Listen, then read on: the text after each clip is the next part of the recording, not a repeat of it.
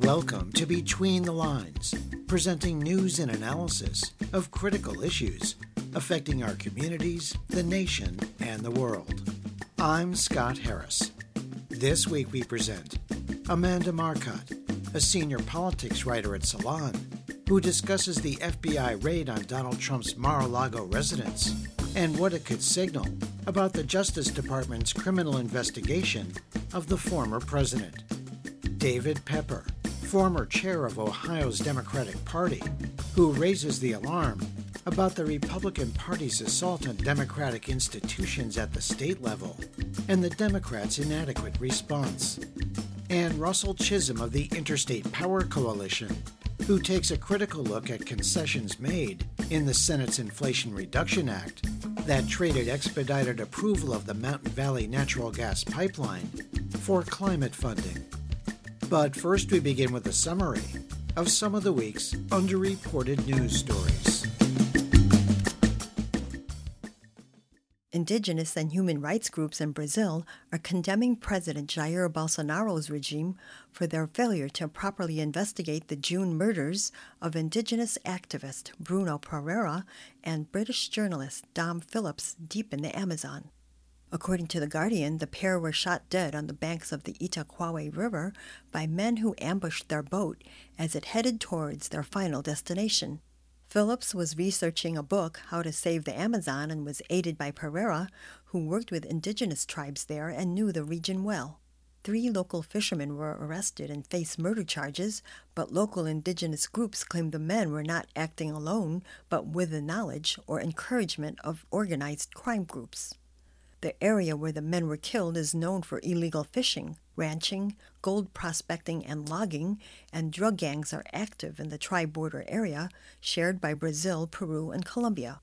In a letter to the Inter American Commission on Human Rights, indigenous and rights groups criticized the Bolsonaro government for not bolstering security in the notoriously unsafe Amazonian region and ignoring evidence they had earlier provided linking the violence against environmental and indigenous defenders in the area to organized crime.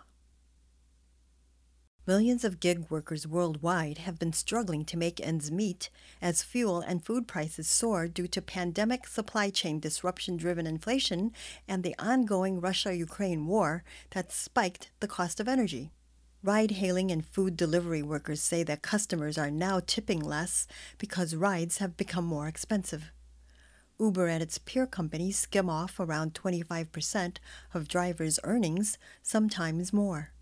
Yet Uber CEO Dara Khosrowshahi, who made $20 million last year, maintains that drivers' revenue looks really good and that higher gas prices have not impacted their business.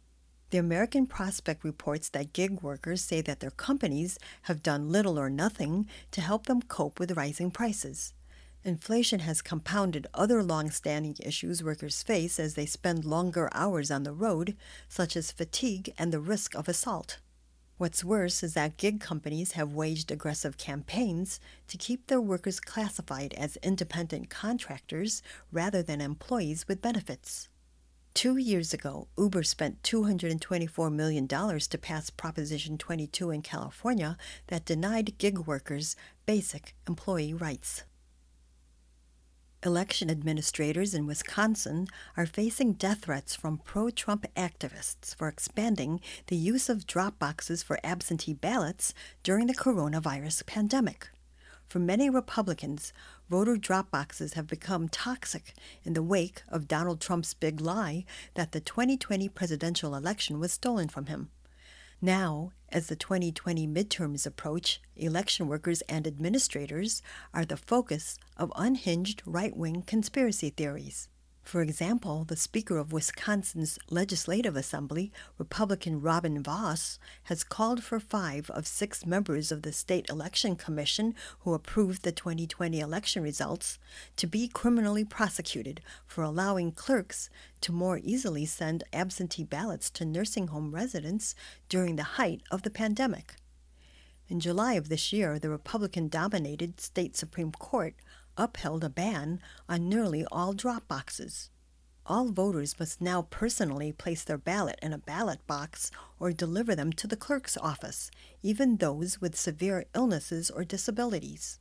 According to the New Yorker magazine, what's happening in Wisconsin is part of a national Republican strategy to take control of election administration and to make it harder to vote. The effort is particularly pronounced in swing states such as Wisconsin, Georgia, Arizona, and Florida.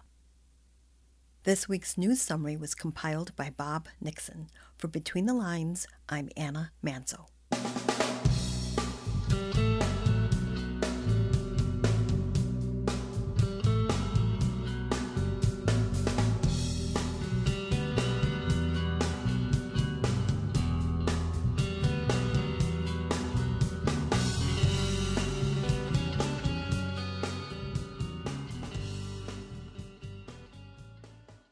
In an unprecedented move, the FBI conducted a raid of former President Donald Trump's Florida residence at the Mar a Lago resort on August 8th. Trump announced the raid himself and mentioned how FBI agents had broken open a safe. According to news reports, the search of Trump's Palm Beach home appeared to be focused on documents that Mr. Trump had taken out of the White House when he left the presidency on January 20th last year. There had been earlier reports that boxes Trump had taken with him to Florida contained many pages of classified documents that were sought by officials of the National Archives. The FBI obtained a warrant to search Mar a Lago from a federal magistrate judge in West Palm Beach and was likely triggered by the suspected presence of government records at the resort, which is a potential crime. Commenting on the raid, a former acting U.S. Solicitor General said that this search makes it likely that Trump is the target of a criminal investigation by the Justice Department. In response to the FBI action, Republican House Minority Leader Kevin McCarthy accused Attorney General Merrick Garland of politically weaponizing the Justice Department and vowed an investigation if the GOP should win control of the House in November. Your reporter spoke with Amanda Marcotte, a senior politics writer at Salon.com and author who discusses the FBI raid on Donald Trump's residence and what it could signal about the Justice Department's criminal investigation of the former president. Well, I share a lot of people's skepticism that we're ever going to see anything resembling real accountability for Trump. That said, I have to point out that his statement that he released was extremely panicky. It was nonsense, and it had every indication of someone trying to get ahead of the narrative because they have no other options, right? Um, he's trying to own this narrative. He's trying to get out there in front of it and get all of his followers on board before any real information is out, so that when real information comes out, it doesn't penetrate their thick skulls, right? So I, I think this this is not the behavior of somebody who thinks they have a lot of cards to play this is a behavior of somebody who has a pair of deuces and that's it. So that's the the cards they're going with. Not a great hand. Um, so I'm excited about that. He his behavior is making me feel like they must have something real. I was talking with somebody earlier tonight, just just for a moment, and you know we're talking about how much paperwork and documents Trump could have burned in the intervening 19 months since the coup attempt. That's a lot of time to burn your documents and uh, clear out your phones and your email. But you know, the fact is, we don't need documents. We saw it live on TV. Damn it! You know, what, what yeah. are we waiting for? What? Uh, it's absurd that this guy has not just him, but this whole group of uh, coup plotters are not in prison. If this happened in any other country, we we'd say the rule of law is dead in that country.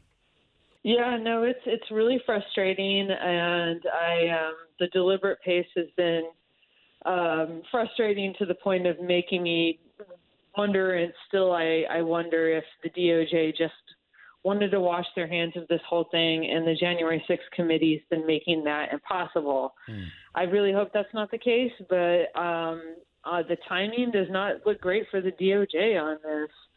And I recognize that they hate having to prosecute people when it's hard. I get it. And it's going to be hard. And it's going to be hard. The problem is more evidence doesn't make it less hard because the problem is not the amount of evidence. As you said, we saw him do it on live television. Everyone knows he's guilty. His supporters know he's guilty. His detractors know he's guilty. Everyone knows it. The only question is whether or not you can seat a jury of 12 people that thinks that no man should be above the law. Hmm. That is the beginning and end of that story. And I think that that's their fear, and they're clinging to this hope that more evidence might be the key here because right now they've been backed into a corner by the January 6th committee that's like made it very clear that not prosecuting Trump is sending a signal that says actually, yes, you're above the law if you amass a certain amount of political power. We hear a lot of commentators talk about the decision the Department of Justice will have to make in terms of prosecuting Trump or not. And one of the issues that they will have to grapple with, we're told, is whether the violence that may be provoked by such a an indictment of Trump by his supporters across the country will destabilize the nation to such a point that such a prosecution is dangerous in and of itself. How do you respond to that type of thinking? First of all, don't negotiate with terrorists.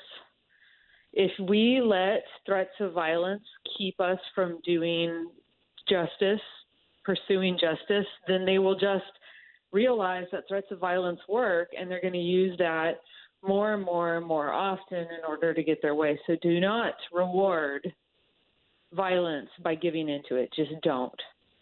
Second of all, I think that anyone who says that is not noticing that we already have this extreme and escalating political violence problem. I mean, how many? It looks like there's a serial killer in New Mexico killing Muslim men. Obviously, the January 6th riot, you know, the Proud Boys um, continue to go out there mixing it up. Like, they came here to Philadelphia and got run out of town. But, you know, there are incidents going on, there's threats going on. And if they are allowed to feel like this works, they're going to do it more.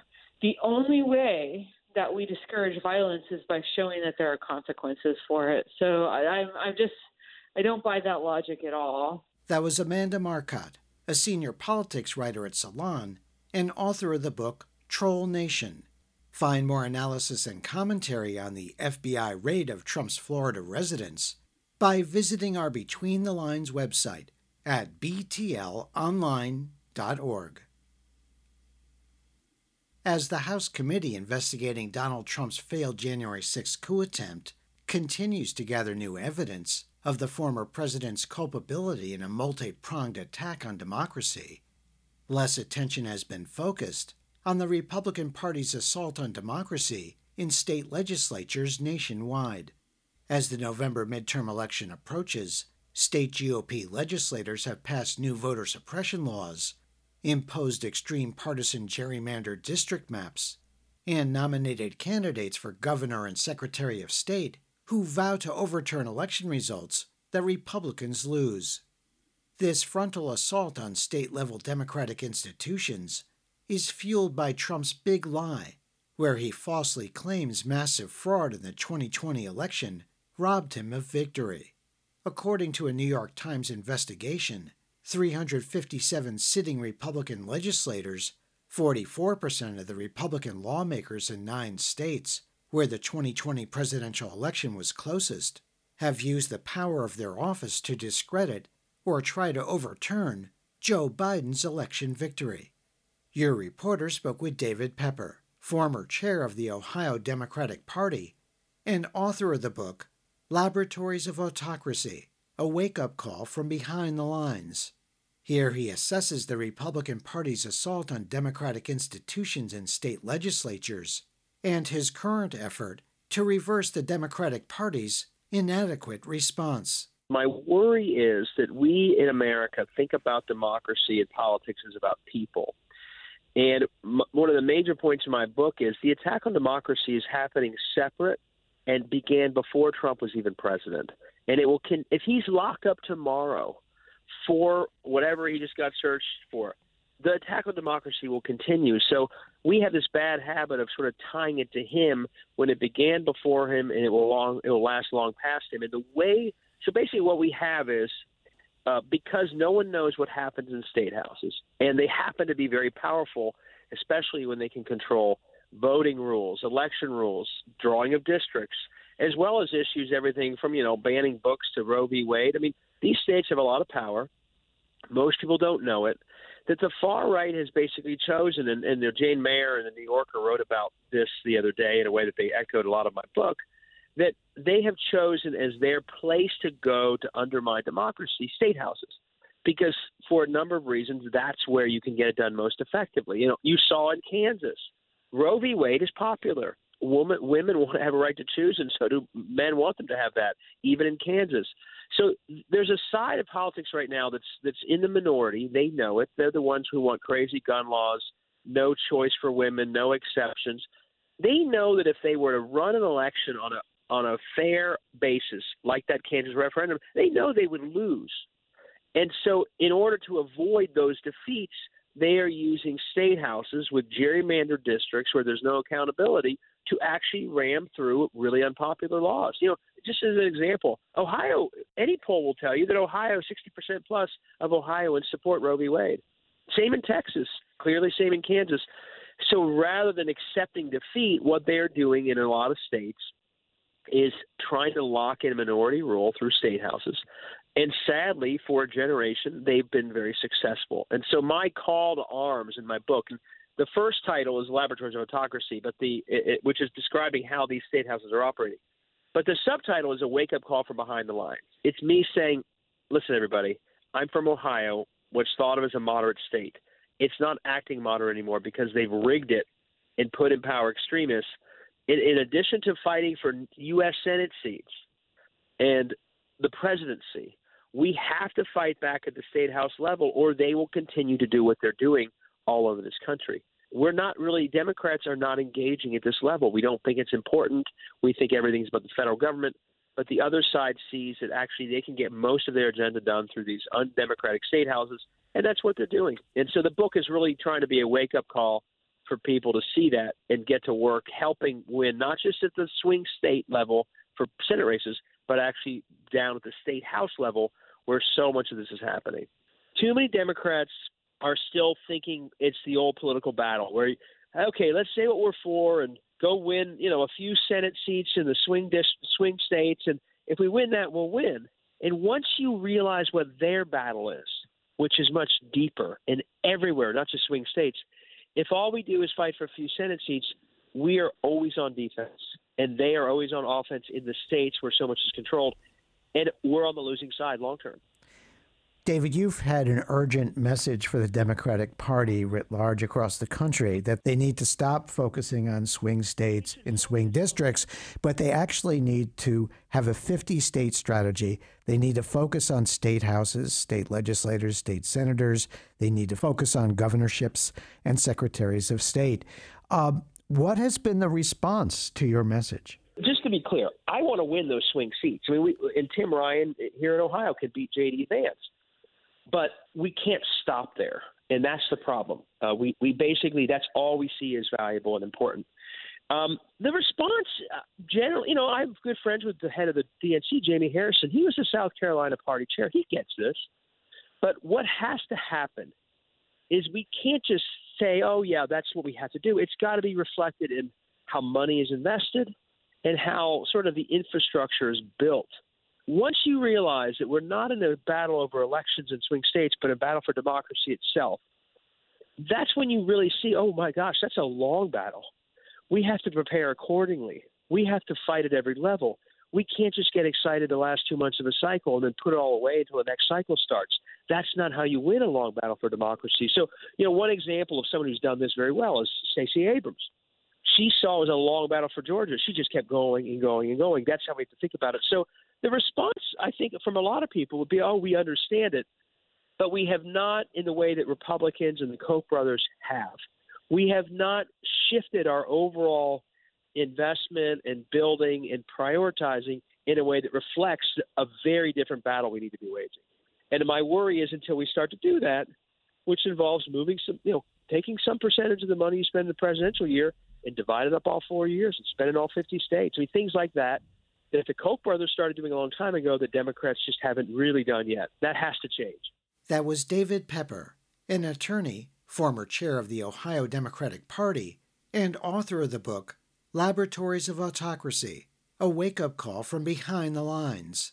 Find more analysis and commentary on the fight to protect democracy in state legislatures by visiting our Between the Lines website at btlonline.org.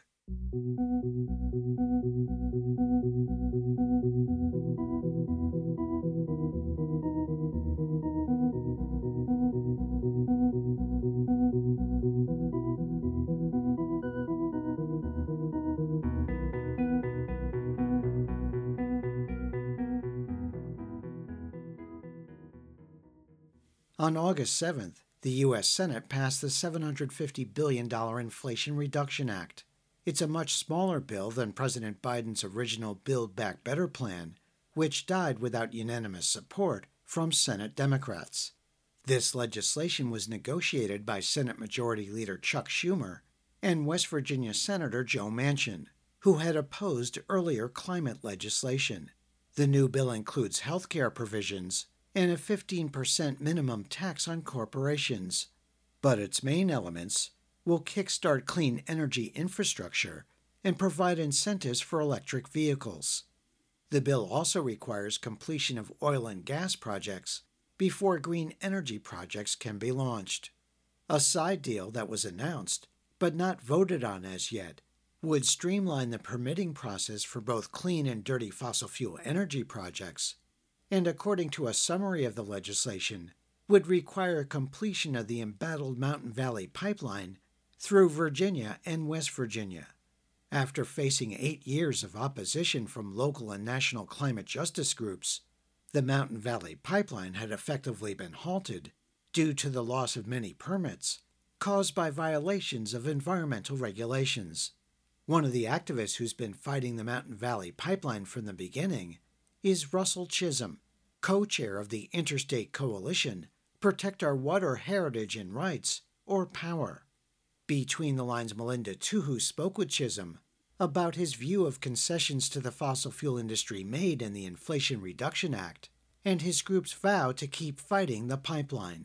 I'm not happy at all. In fact, most of us feel pretty betrayed by the process. Nobody knew that this deal was coming. People were not prepared to fully understand what is contained within it. And there seems to have been some trade off that involves getting the Mountain Valley Pipeline completed. So that reeks to high heaven uh, for all of us, really. So I'm very interested in the connection between this bill, the so called Inflation Reduction Act, and Joe Manchin's demand that the Mountain Valley Pipeline be completed what could happen between now and whenever this other bill is going to be raised? And I, I assume it's after the um, summer recess. That's what I've been hearing. I mean, what's your take on whether it can be stopped? Lots of frustration down here, but I think what is clear is that people need to be ready and be organizing to oppose any kind of deal that fast tracks Mountain Valley Pipeline. Uh, until we know more specifics, it's hard to tell people exactly you know what levers to try to pull where to put pressure. But if anyone is looking to support our efforts our movement um, that is now over eight years going strong and mountain valley pipeline is still not built they need to be ready. I mean that would be the simplest thing that i could tell people right now. I also wanted to understand since it's a separate bill if you just look at the Inflation Reduction Act, what's in there, there's a lot of bad stuff in there too. But every analysis I've read says that it's actually, uh, on balance, there's just a lot more in it that's positive than negative. And I wondered if you share that view or if you were absolutely opposed to the passage of the bill as, as it was put together. You know, we're not sure how equitably any of those provisions will be applied. We're not really entirely sure whether you know investments will be made in the communities that need them the most. Um, and when you consider the trade offs that were made for leasing, um, for continued, you know, fossil fuel development as a requirement for anything that is proposed in renewables, um, it seems like there's a lot there that cancels that out. Specific pieces of the legislation that I think could have and should have been addressed separately, like funding for black lung benefits um, earned by you know people who are suffering because of the work that that they've done in the coal fields. Those things could have been you know handled um, and should have been handled probably long before this bill came forward. Yeah, it's a mixed bag, um, and I, I think ultimately, if it comes down to there was some deal made to also finish the Mountain Valley Pipeline, all we can do is oppose it. Um, that's not a deal that that any of us down here could accept. That part of it feels pretty intentional to sort of pit the good against the bad in that bill. I know you work with folks all the time from West Virginia, you know, trying to stop the Mountain Valley Pipeline. Do you have any sense of how they're feeling? Are they feeling the same way you are? Yeah, we're definitely in unison in terms of our opposition to Mountain Valley Pipeline being completed there's an opportunity here for people from West Virginia to be heard, to be seen, uh, especially in address the lack of investment in their communities. A long history of extracting from that state and not really lifting up the communities that need it the most. Um, so there, there's way more work that could be done, and it needs to be done equitably. And the voices of the people that have been the hardest hit need to be heard the loudest. That was Russell Chisholm, co chair of the group Protect Our Water Heritage and Rights, or POWHR. Learn more about the green energy and fossil fuel trade offs in the Inflation Reduction Act by visiting our Between the Lines website at btlonline.org.